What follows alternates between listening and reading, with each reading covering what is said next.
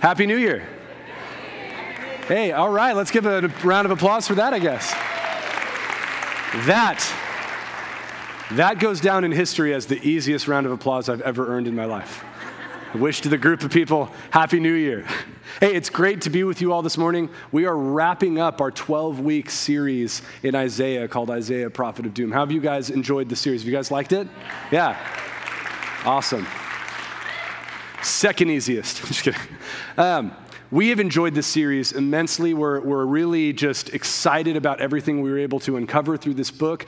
But at the same time, we recognize man, you cannot cover the book of Isaiah in just 12 weeks. So I hope that you guys were reading along with us. I hope you were in small groups. And I want to encourage you to be reading scripture as part of your life next year. And, and hopefully, when you get to Isaiah, there will be fresh new insights from having gone through the series. But before we wrap this series up, and we're going to look at, at the last two chapters of the book and some of the most incredible images of the future of everything that the, that the Bible has to offer, before we do that, I want to talk about the idea of desire. How many of you guys recognize this guy? C.S. Lewis. Yeah, I heard the rumblings and the whispers. That's C.S. Lewis. He's an incredible philosopher and author and Christian thinker who contributed immensely to just our, our, our, ways of talking about faith. And he talked a lot about the idea of desire or of longing. He also called it enchantment. And in his writings, he talks a lot about how, from a very young age, he had this sense that he called enchantment, but this sense of deep longing and desire for things that he had never actually had before. And how throughout his life he would kind of try to satisfy that desire with smaller things and found over and over again that they were unsatisfying. I imagine every single person in the room can relate to this, right? to the feeling of, of, having a deep longing for something you've never actually had. You long for a, a, family or a home that you've never had. Or since it's New Year's, we can talk about the fact that we all long for a body that we've never actually had. But this is the year that it's going to happen for us. but we, we long for a, a sense of value, a sense of importance that we've never actually had. It's like nostalgia in reverse nostalgia for something you've never had. And Lewis says, man, we try to fill that desire with, with other things, and they always leave us unsatisfied. So, the response of many Christians, and kind of the, the unconscious response that I know I have, and that, that many of you probably have, is to try to kind of shut those desires down. The desires you have for things in this world, and you think those desires are horrible, and I should try to put an end to them. And if I was a perfect Christian, I would desire nothing. But C.S. Lewis had a completely different idea about how to talk about this. He said, The books or the music in which we thought the beauty was located will betray us if we trust to them. It was not in them, it only came through them. And what came through them was longing.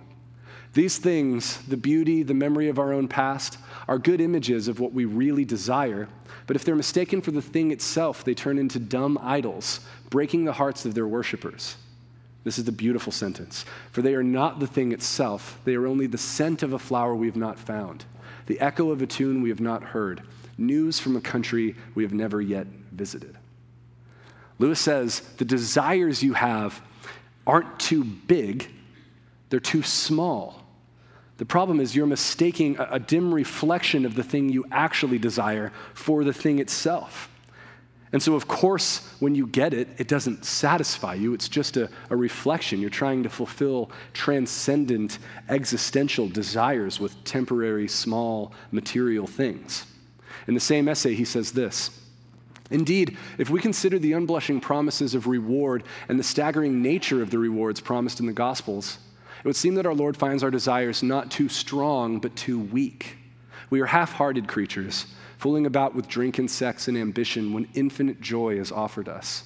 Like an ignorant child who wants to go on making mud pies in a slum because he cannot imagine what is meant by the offer of a holiday at the sea. We are far too easily pleased. Now, if, because you're not British, a holiday at the sea doesn't mean anything to you, just replace that sentence with a vacation to Hawaii. That's the American way of saying a holiday at the sea. The images of people, of children who are playing with mud pies in a slum and they're having a blast and they think it's the best thing that they could ever get because they can't even fathom what a Hawaiian vacation would be like. And the brilliance of this metaphor is that is making mud pies fun when you're a kid? Yeah, it actually is. So his point isn't, no, they're, they're, they're dumb because they think that's fun and it's not. His point is they're dumb because they're satisfied by something so small when there is something so great to be had. And we're just like that. We're a culture that's actually like addicted to the idea of desire. And if you want proof of that, you just have to see the number of Amazon Prime boxes at my house right now. How many of you guys are Amazon Prime members? So you know the feeling of hitting refresh on the tracking information because it's, it's coming.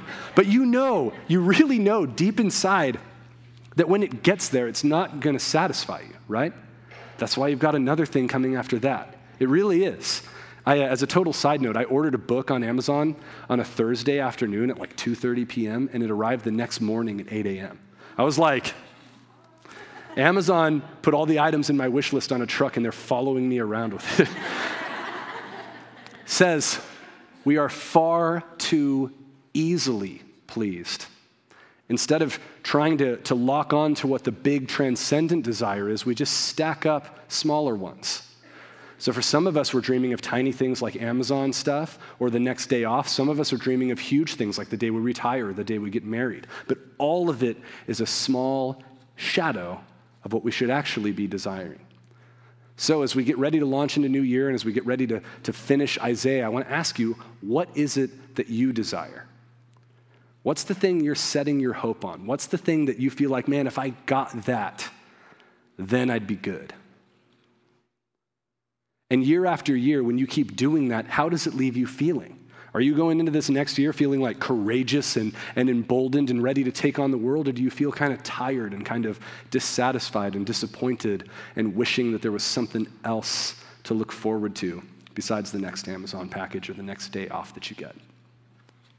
Keep these questions in your mind as we take a look at the last couple of chapters of Isaiah. We have been on a crazy journey through Isaiah. We've seen God, through this prophet, condemn Israel, the nation he chose, for failing to do what they were supposed to do, for failing to establish justice and righteousness and to care for the widow and the orphan and the oppressed. We've also seen him condemn all the nations of earth for, for rising up and putting themselves in the place of God and saying, We're not going to trust God or acknowledge God, we're going to be like God. And throughout the whole book, there is this buildup of tension and judgment that's coming on these people. And then we saw for the last two weeks the incredible, unexpected solution that God provides by sending a servant who, though he was perfectly spotless and completely righteous and deserved no punishment, he suffered and died for the sins of the unrighteous, us. And we learned about how that person, hundreds of years later, was Jesus Christ. And how through him we have access to God. Now, at the end of Isaiah, because Isaiah is this epic that's, that tells in kind of microcosm the whole story of Scripture, we find in the last two chapters a picture of the end of everything. And so I want to ask you, as we dive into this, allow the prophet to bring you into his imaginative world. We've talked about it a lot in the series, but, but prophets like Isaiah don't necessarily give you like a clean, straightforward, literal description of something. They usually give you images and ideas that are meant to provoke in you a response. They're meant to give you the impression of things, to show you what things are like, not exactly how things will be. Halfway through Isaiah chapter 65, God says, For behold, I create new heavens and a new earth, and the former things shall not be remembered or come into mind. So, the basis that he establishes on which the rest of this is going to be built is a new heaven, new earth. There is new creation that's going to happen. He's going to make something new, and it'll be a new heaven, new earth. And he says, The former things shall not be remembered. The thing he's making is so great, you won't even remember what came before it. He says, I will rejoice in Jerusalem and be glad in my people. No more shall be heard in it the sound of weeping and the cry of distress. So we've seen Jerusalem as kind of a center point and a theme throughout this whole book, right? What's the other name for Jerusalem we've seen over and over? Zion. Fans of The Matrix will know this. That's like that's a joke for like three people in the audience. Jerusalem is kind of the center point of God's activity in this book, and it's a symbol of kind of God's presence with his people on earth. And so here, he's rejoicing in Jerusalem, and God himself will be glad in the people there. Has God been glad in his people so far in Isaiah? No. In the future new creation, he will be. And in that place, there is no weeping and no crying and no distress. Those are some of the former things that are going to be done away with and forgotten. It's an incredible promise. A little later in the chapter, he says, They shall build houses and inhabit them. They shall plant vineyards and eat their fruit. They shall not build and another inhabit. They shall not plant and another eat. For like the days of a tree shall the days of my people be. And my chosen shall long enjoy the work of their hands. Now he's starting to depart a little bit from some of our kind of conventional pictures of what heaven is like, right? But think about what the images are meant to tell you. They're going to plant vineyards and they get to eat them. They get to build and they get to live there. You guys see what he's saying? Enemy nations aren't going to come in and dispossess you anymore, which has been the history of God's people for the entire Bible. He says, In the new creation, there will be no dispossession of land. There will be no taking away of the things that you plant. You're going to plant and eat. You're going to get to enjoy the work of your hands. Now, this is a reference to something farther back, so if you don't see it, it's okay. But if you're steeped in the story of Scripture that Isaiah has been kind of pointing us to throughout this whole book and throughout this whole series, when you hear about people enjoying the work of their hands, that's a hyperlink back to Genesis chapter 3. Because if you remember the curse on creation, part of it is that there will be toil in labor, that there will be thorns and thistles. There's going to be sweat. It's going to be difficult. Work is going to be painful. We all know what that's like. In new creation, the curse is being undone. Work is enjoyable again. It's interesting, it's not done away with. This is all images of working, but it's enjoyable. Next is a very famous image, but one that we get wrong all the time. He says, The wolf and the lamb shall graze together, the lion shall eat straw like the ox, and dust shall be the serpent's food. They shall not hurt or destroy in all my holy mountain, says the Lord. This is a great bit of Bible trivia for you to carry forth for the rest of your life. When you picture this image, who's laying down with the lamb? The lion. It's not a lion, it's the wolf. And they're not laying down, they're standing together grazing. It's like one of those, you know, there's all those movie lines that we remember wrong. Like everyone always says, Luke, I am your father. Darth, that was Arnold Schwarzenegger as, as Schwarzenegger as Darth Vader, by the way. Um, he never says that. Are there any real nerds who knows what Darth Vader actually says? Stephen, I knew it. He says, No, I am your father. Spoiler alert, by the way, if you haven't seen The Empire Strikes Back, it turns out Darth Vader is Luke's father, has been the whole time. None of this matters, by the way. Um, the image means the exact same thing. It's just interesting that we all remember a lion and a lamb, and it's a wolf and a lamb. But the point, again, is not to take this literally necessarily. The image is that things that were at enmity with each other, things that used to struggle and kill each other and be terrified and flee from each other, are now together in harmony. It's a picture of perfect peace, what the Jewish people would have called shalom, except for for one animal. The serpent doesn't get a good promise. The serpent still has the curse from Genesis 3 on him. Again, if you take this too literally and you don't understand the type of symbolism the prophet's using, you go, dang, I guess in heaven, every animal gets a good new deal, except the serpents have to keep crawling around and eating dirt all the time. It's not the point Isaiah is trying to make. He's trying to tell you this symbol of resistance against God, the point person, the creature that most symbolized and started the rebellion against God, he will not be doing that anymore. They called him the day star in Isaiah chapter 14. Later on in the New Testament, they would identify him as Satan himself. It's the only creature in the new creation who the curse isn't lifted from, who isn't reconciled. Why? Because they're not going to be able to hurt or destroy in that place. Keep that in mind, it's very important. Finally, jumping to the last chapter of Isaiah, thus says the Lord Behold, I will extend peace to her like a river, and the glory of the nations like an overflowing stream. And you shall nurse, you shall be carried upon her hip and bounced upon her knees, as one whom his mother comforts, so I will comfort you. You shall be comforted in Jerusalem. The her in this sentence is Zion, personified as a woman. And God says this incredibly beautiful promise. I mean, think about the God of the universe, Yahweh Himself, saying, In that place, I'm going to comfort you the way a mother comforts a baby, carried around on the hip of Jerusalem. It's so beautiful. And that second line there, or the second and third line, calls back to Isaiah chapter 2. In Isaiah chapter 2, Isaiah pictures Zion raised up, and all the nations are streaming into it. And it's a really interesting visual because they're streaming uphill.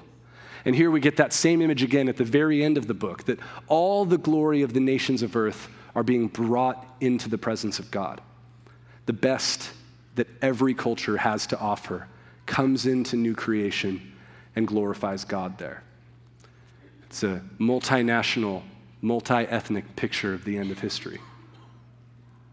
You see images like that all over the place. Anytime new creation is discussed, you will see that the nations are included. It's not just Israel. Now, because this is Isaiah, there's a few like little notes of judgment between here and the very end. There's like 10 verses more, but this is basically the tone that gets carried through to the end of the book. And we're going to go back and look at that in a second. But first, I want to look at some complementary pictures from later in the Bible. If you're thinking books of the Bible that talk about the end of everything, what's the book that comes to mind most? Revelation, correct.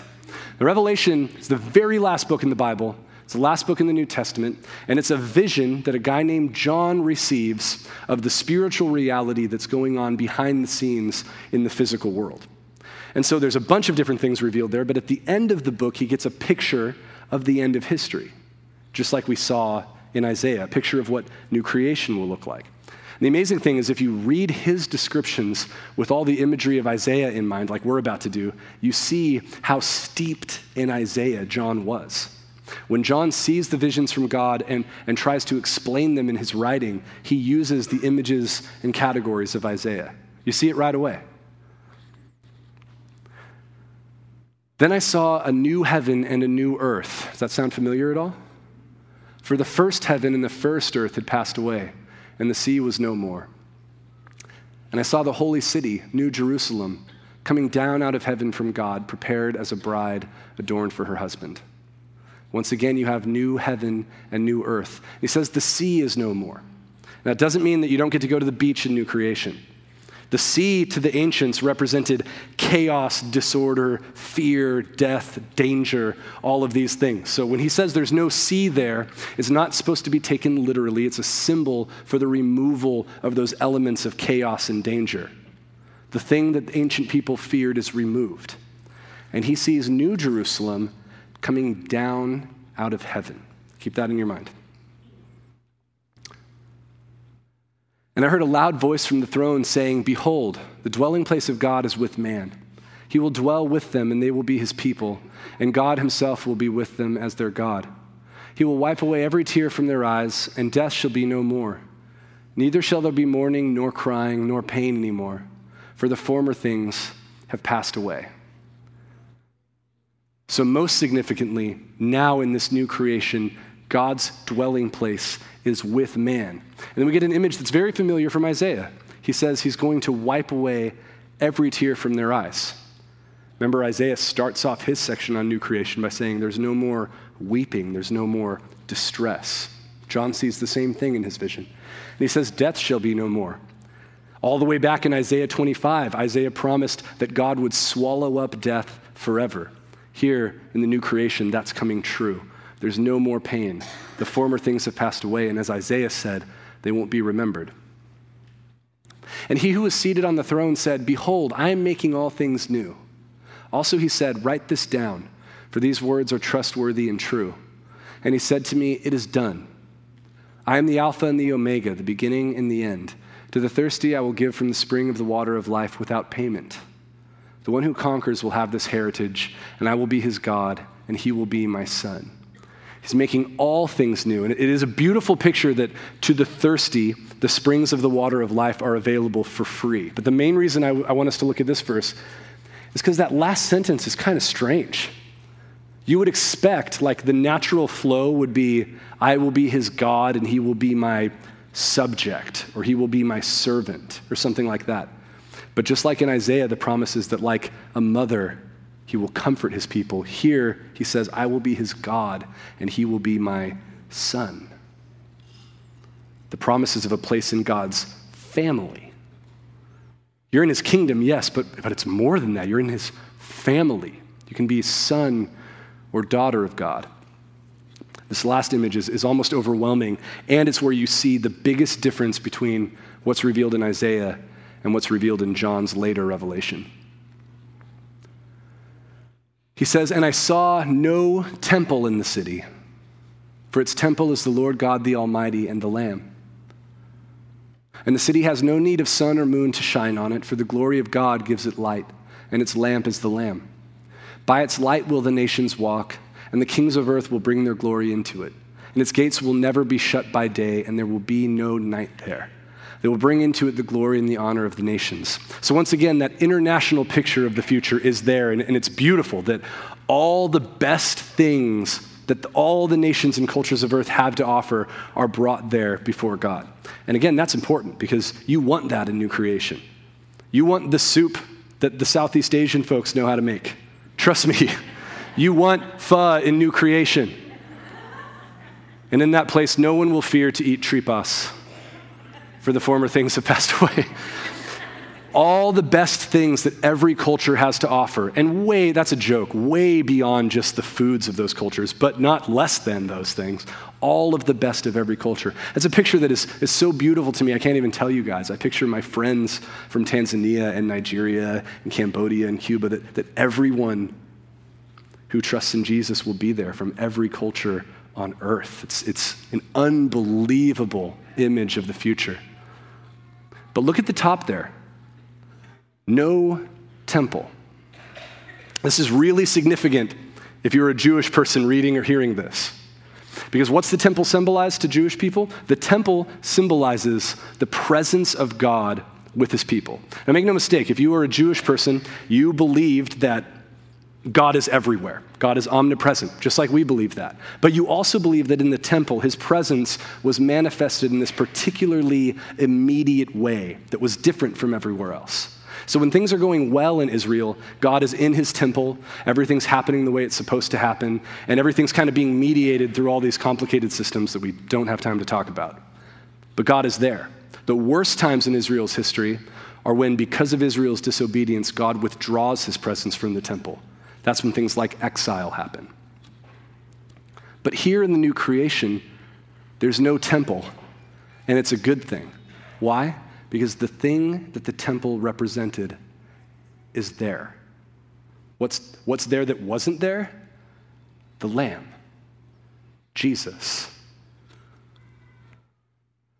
Now, don't get caught up in, again, whether there's literally going to be a temple in the new city of Jerusalem or not. Those are, are very interesting but very complicated debates that people have all the time. The point is, God is so imminently present with his people that you don't need that mediatory system anymore.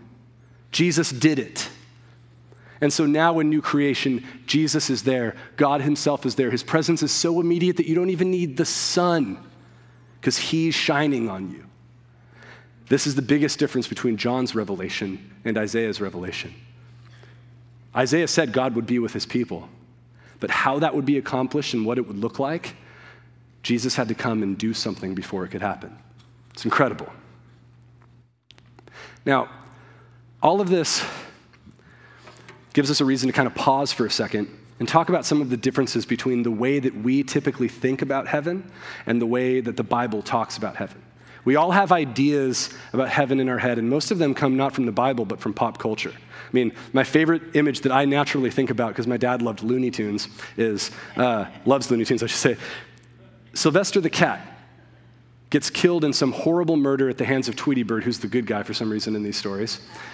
And he, his, his soul leaves his body, and he flies up and he is presented with two escalators. You guys remember this? I apologize for everyone who didn't watch Looney Tunes. Sylvester the cat sees two escalators a red one that goes down to hell, which is an underground torture chamber with a, a devil version of the dog, and a golden white escalator that goes up to heaven. These pictures like that and the other ones that we get from movies and books and, and other, you know, whatever form of pop culture you're taking in, they inform our views about what heaven is actually like. When you read the Bible, you don't see anything that looks even remotely like that. So there's just a few differences. The first is that we tend to picture heaven as a place where our individual souls will rise up to. But the Bible consistently describes heaven, or more accurately, new creation, as something that God is going to establish here on earth. Now, again, there are debates about what happens between when you die and when everyone is resurrected at the end of history. The Bible doesn't really talk about it. So we can debate that. But the point is the eternal state where you will live in the resurrection is on a newly recreated, made perfect earth. And that is a really, really good difference. We'll talk about why in a little bit. Actually, the reason why has everything to do with the next category. We tend to think of heaven as a spiritual reality that is totally separated from the physical reality of earth. Again, that's why Sylvester the cat like floats away from earth and sits on a cloud and plays a harp for all eternity. Well, not for all eternity, because he always gets sent down to, to the dog hell. That he, we have this kind of dichotomy in our way of thinking about spirituality that actually comes from Greek thought, not from the Bible, that says that there is a physical world that's bad and a spiritual world that's good and that they're totally separate. The way the Bible talks about it, the physical and the spiritual were meant to be together. And there is, in a, some sense, a separation that was caused by sin, but, but guys, everything you do in your physical body is spiritual. The Bible is crystal clear. The things you do on earth have spiritual meaning, they have spiritual weight. There's not some kind of separation between the physical and the spiritual. In fact, if you were here for our series in 1 John, then you learned that those ideas came from a form of thought called Gnosticism, that was a heresy that came after Christianity. In the Bible, the physical world is spiritual. And along those same lines, the resurrection world, the new creation, is powerfully and comfortingly physical. When Jesus resurrects from the dead, he is given a body and it's physical, right?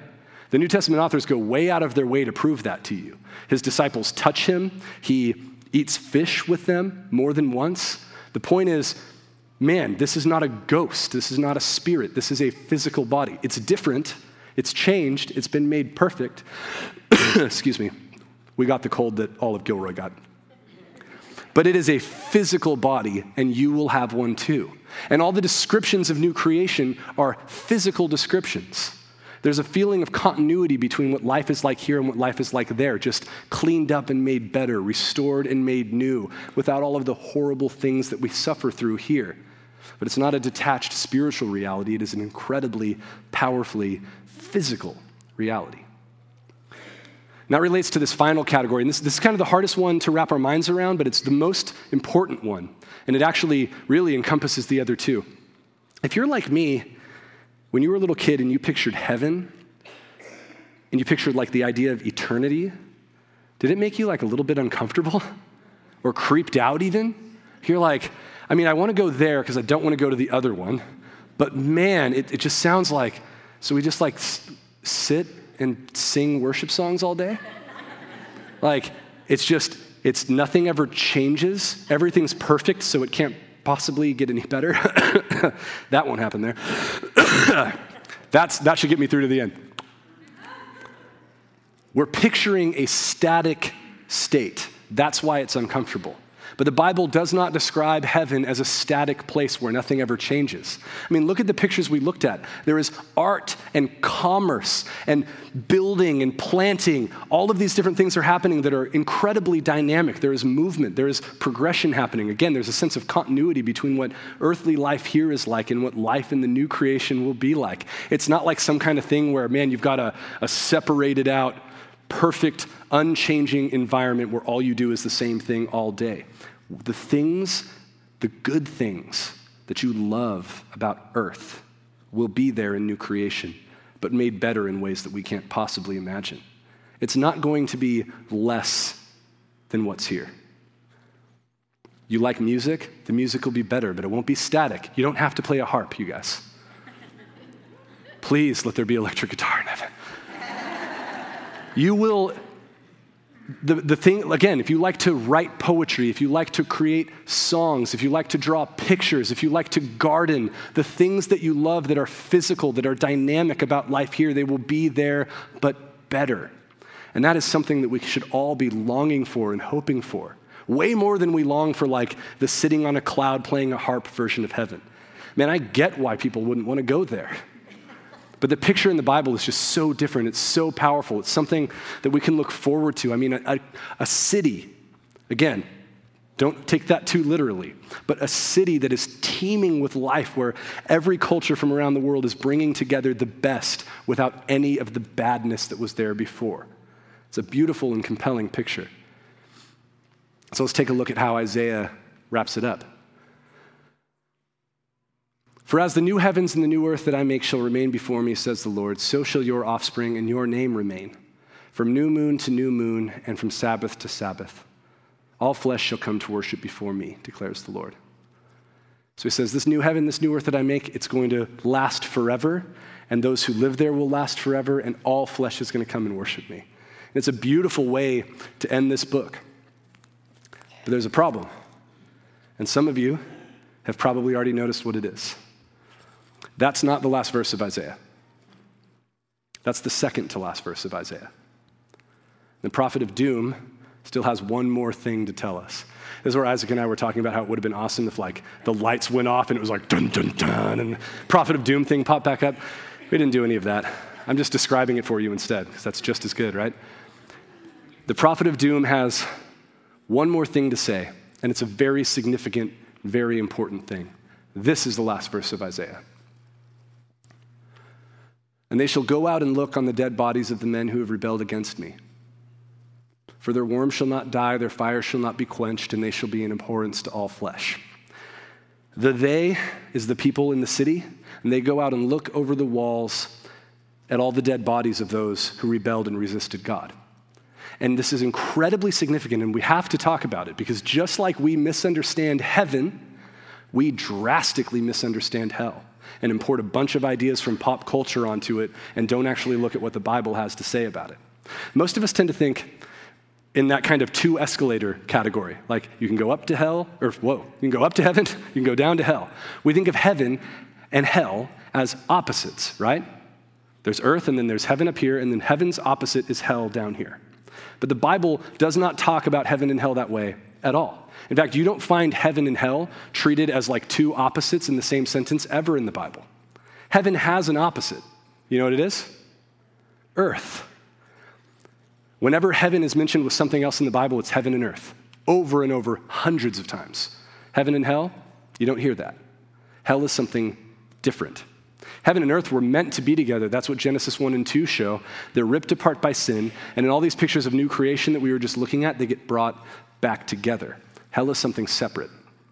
In the New Testament, whenever Jesus or one of the other authors says hell, the word that's being translated there is Gehenna. It's actually two words put together, and it means the valley of Hinnom. The Valley of Hinnom was a place right outside Jerusalem that everyone hearing Jesus or reading the New Testament would have known about. And what it was in the time of Jesus was a trash dump. It was the place where all the garbage got brought out. And there would have been dry garbage that would be burned. So Isaiah's kind of picture of fire is appropriate. But there also would have been wet garbage that would have been rotting and molding and festering. And so the picture of maggots and worms is also appropriate. It's a trash dump. But there's a different kind of fire that was also a part of Gehenna's history that's even more significant. When Israel was at their worst, their rejection of God always involved idolatry. It always involved worshiping the gods of the pagan peoples around them. And those kind of forms of idolatry, there's a ton of them. Some of them are kind of horrible, and some of them are extremely horrible. None of them are not horrible at all. Who can tell me what the worst form of pagan idolatry was in the ancient world? Infant sacrifice, child sacrifice in the worst points in Israel's history, Israel practiced child sacrifice in the land. Um, the form that people think it took was to a god named Molech.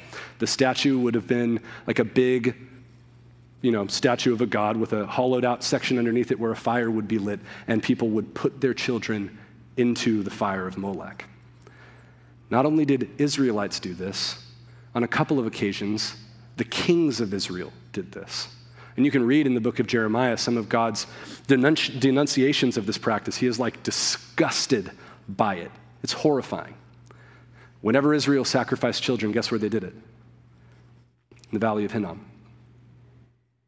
So, the picture, when Jesus says Gehenna, when he says hell, the picture that is supposed to be in your head is of a trash dump that's also the site of all of Israel's most horrible grievances against God, their worst rebellions against God and God's will. And if you search through the Bible to try to find like a super clear description of exactly what hell is like, you won't find one. Most of the really clear ideas we have about hell come from culture, again, not from the Bible.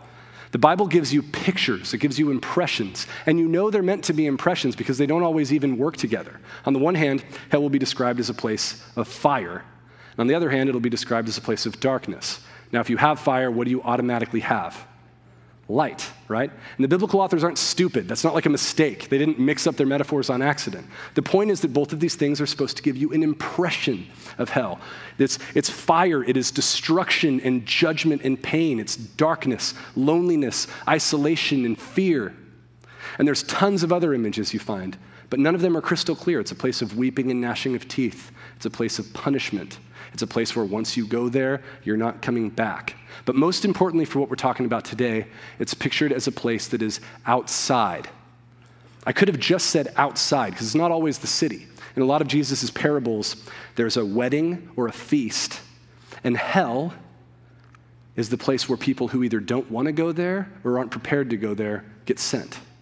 In Isaiah and in Revelation, it's outside of the good city of new creation. And this picture is incredibly important for us to get. Because if you're like me, you kind of feel sometimes like hell is something that you should have to apologize for, like feel embarrassed about as a Christian. Like, man, I hope nobody brings up hell, because that's one of those gross things that we don't want to have to think about, right? But if you understand hell the way it's being described by Isaiah and the way it's being described by John, it's an incredibly good thing. Here's how it works God, the good king, establishes this beautiful, perfect, good creation that is designed for the flourishing of humanity and for the flourishing of all that is good in creation. Hell, Gehenna, is exile, quarantine outside of that city. So there's a place where God sends every bit of rebellion and evil that would lift itself up against his good new creation, and he quarantines it there. Why? So that they cannot hurt or destroy in all his holy mountain. How could a good king not do this?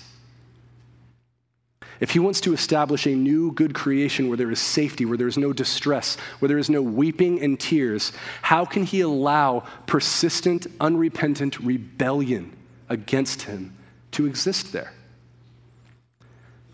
And the Bible's crystal clear. God doesn't want, God does not desire that anyone should end up there. That's more than once in the New Testament. He wants everyone to be reconciled, and he went to great lengths and spent extravagantly to make that possible. So, in the words of Joshua Ryan Butler, an author and friend of our church, Jesus' question to us is not, Are you good enough to get into my kingdom? His question is, Will you let me heal you? Hell is not the vindictive punishing of a few bad people. The Bible and Isaiah have made it crystal clear everyone is the bad people. And there is an offer of healing, an offer to be brought into that good new kingdom. You can be washed clean. That's what the book of Revelation says. It says, Inside the city are those who have washed their robes, washed them in the blood of the Lamb. Outside the city are all of those who persist in rebellion despite the ability to be made clean. We need to not feel apologetic about the reality of this hell outside the city. This is God's way of protecting his good new creation. The question is the same question from Genesis 3 it's who's going to be God? Me or him? Isaiah would frame the question like this Have you bowed? Have you entrusted yourself to this king?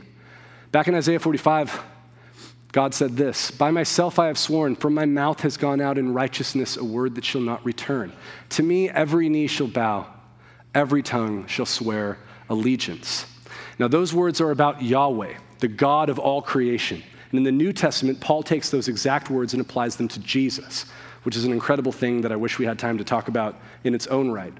He says, therefore. The therefore is, is referring to Jesus' humility and obedience and willingness to die on a cross. And he says, because of that, God has highly exalted him and bestowed on him the name that is above every name, so that at the name of Jesus every knee should bow, in heaven and on earth and under the earth, and every tongue confess that Jesus Christ is Lord to the glory of God the Father. If you believe this book is true, it's not a question of if you will bow to Jesus. It's a question of when and how you'll bow to Jesus. And I understand that's incredibly difficult for modern people to take in. It's difficult for me. Our culture is kind of established and built upon the rejection of kings and kingship. But the picture in the Bible is clear. No one deserves this king's mercy, and yet at great cost to himself, he extends it to you. Will you bow to him? Like I said, it's not if, it's when. It's will you bow to him now, willingly, as a servant and son of God, daughter of God? Or will you be forced to bow later as a conquered enemy of God? Those are the two options presented to you in the Bible. But God's great mercy is shown in this span of time he's left between the is, Jesus is Lord, and the shall, every knee shall bow. We live between that is and that shall. Jesus doesn't claim lordship and say, okay, today's the day. I'm resurrected. It's Sunday, 2,000 years ago. Everyone who's not with me is dying and going outside of the city right now. No, the New Testament says God is patient. Why? Because he wants everyone to be reconciled. And so there is this opportunity to entrust yourself to Jesus, to claim the spot that He has made for you in that city. And so if you haven't done that, this is the time to do it. And the Bible's clear this opportunity does not last forever.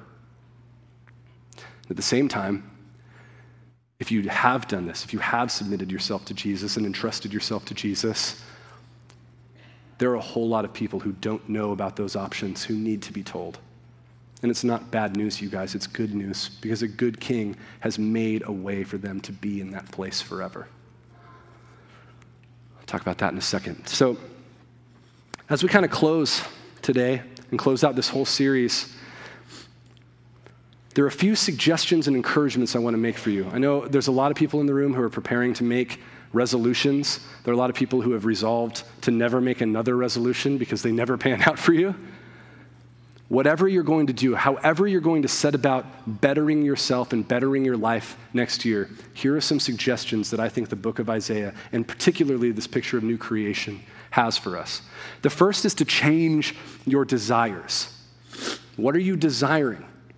Are you wishing and hoping for the small thing, for the Amazon package thing, or even the thing that seems bigger, like retirement, like marriage? Or have you set your focus even farther than that? C.S. Lewis talks about how one time he was in his woodshed and he saw a beam of light shining in through the window. And he was looking at this beam of light and seeing how beautiful it was. You guys have seen beams of light like that before, right? Where it almost looks solid. It's one of the most beautiful things. And he's staring at it and thinking, wow, this is so beautiful. And it occurred to him, I could look at this beam and focus on its beauty, or I could turn and look along the beam at the sun and see the source of all beauty and the thing by which I am able to see all beauty. Is your motivation, your desire, the thing that you put your hope in, the thing that fuels you and makes you get up every day? Is it a small, shadow, material, temporary thing that will never actually satisfy you? Or can you put your motivation and your desire past that look along the beam at the good promises that God has made to his people. Now, it's a story about two guys who are offered the same job. They have to spend eight hours a day in a small room counting paper clips. Eight hours a day, every day for a year. One of them is told, at the end of this year, if you do this, you will get $10,000. Most of us, there's some of us who would do that. Most of us would be like, I'm going to find a different way to make $10,000 this year. This is mind numbing, boring, my fingers hurt, it's killing me. But the other guy is told if you do this for eight hours a day, every day for a year. At the end of the year, you'll get $100 million. Every one of us would like whistle on our way to work. We find like dances for how to count paper clips with. You would love that job. The job's exactly the same. One person has a different perspective about where everything is headed. My point is not that there's this $100 million reward for you in heaven. That's not my point. My point is one of those two guys has a completely different perspective about the trajectory of everything. And he is able to be stronger and more courageous and more steadfast in his work than the other guy is. And if we set our desires in the right place, it'll change our motivation. If you're a Christian, you have in the Bible this glimpse of what the future of everything looks like. And you can do these New Year's resolutions to get small earthly temporary rewards, or you can do the exact same thing with a motivation that points beyond yourself. You could say, hey, I want my family life to be better. I want to improve my communication with my, my spouse and my kids. And you could do that so that there will be less arguing in the house, or you could do that to paint a picture to the world around you of the future reality that's coming where there is no fighting in families anymore, where there's no distress anymore, you do the same thing for a higher purpose. Your energy, your courage will be higher. If you want to be a better employee, do that, but don't do it so that you can get a raise. Do it so that everyone around you in your workplace gets a picture of a future reality where work is good and rewarding and enjoyable and not painful. These shifts in motivation give us courage beyond everybody around us. The ability to do these incredibly difficult things that God calls us to do in the New Testament. If you're focused on small temporary rewards, you'll never be able to do these things. But if your motivation, if your view is beyond that, then you will. Drew and the worship team, you guys can, can come on up. The third thing here is gratitude. A lot of us are, are used to working for reward, working to get something. The Christian motivation is never about reward because the reward comes from the work of Christ, not your work. And so everything we do needs to be fueled by and motivated by deep gratitude.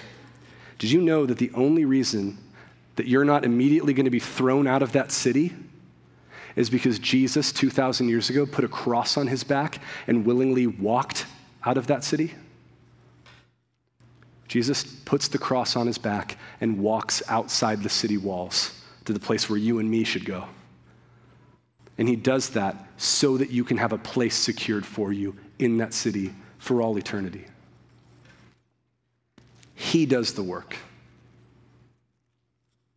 And so everything we do this year should be fueled by gratitude for that incredible blessing and the rich mercies that are available in Jesus.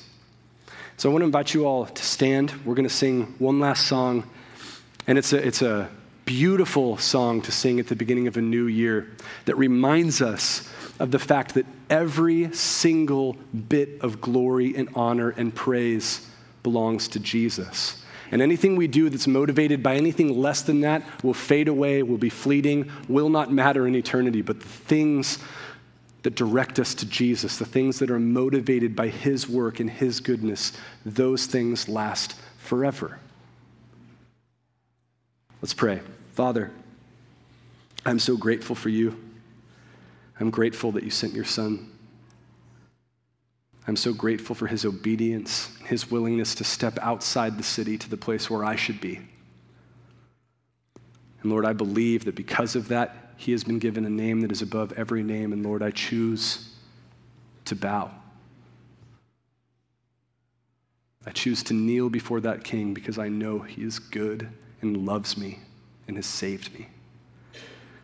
So, Lord, I pray that as this year concludes and another year starts, that you would help us to fix our eyes on greater rewards, on desires that are beyond the small things of this world that can be so distracting, so that we can do the good things you've called us to do with energy and motivation, not looking at the beam, but looking along the beam towards the sun. Not focusing on the mud pies, but focusing on the holiday at sea. Lord, give us that motivation and may we glorify you in everything we do and be made more like you. In Jesus' name, amen.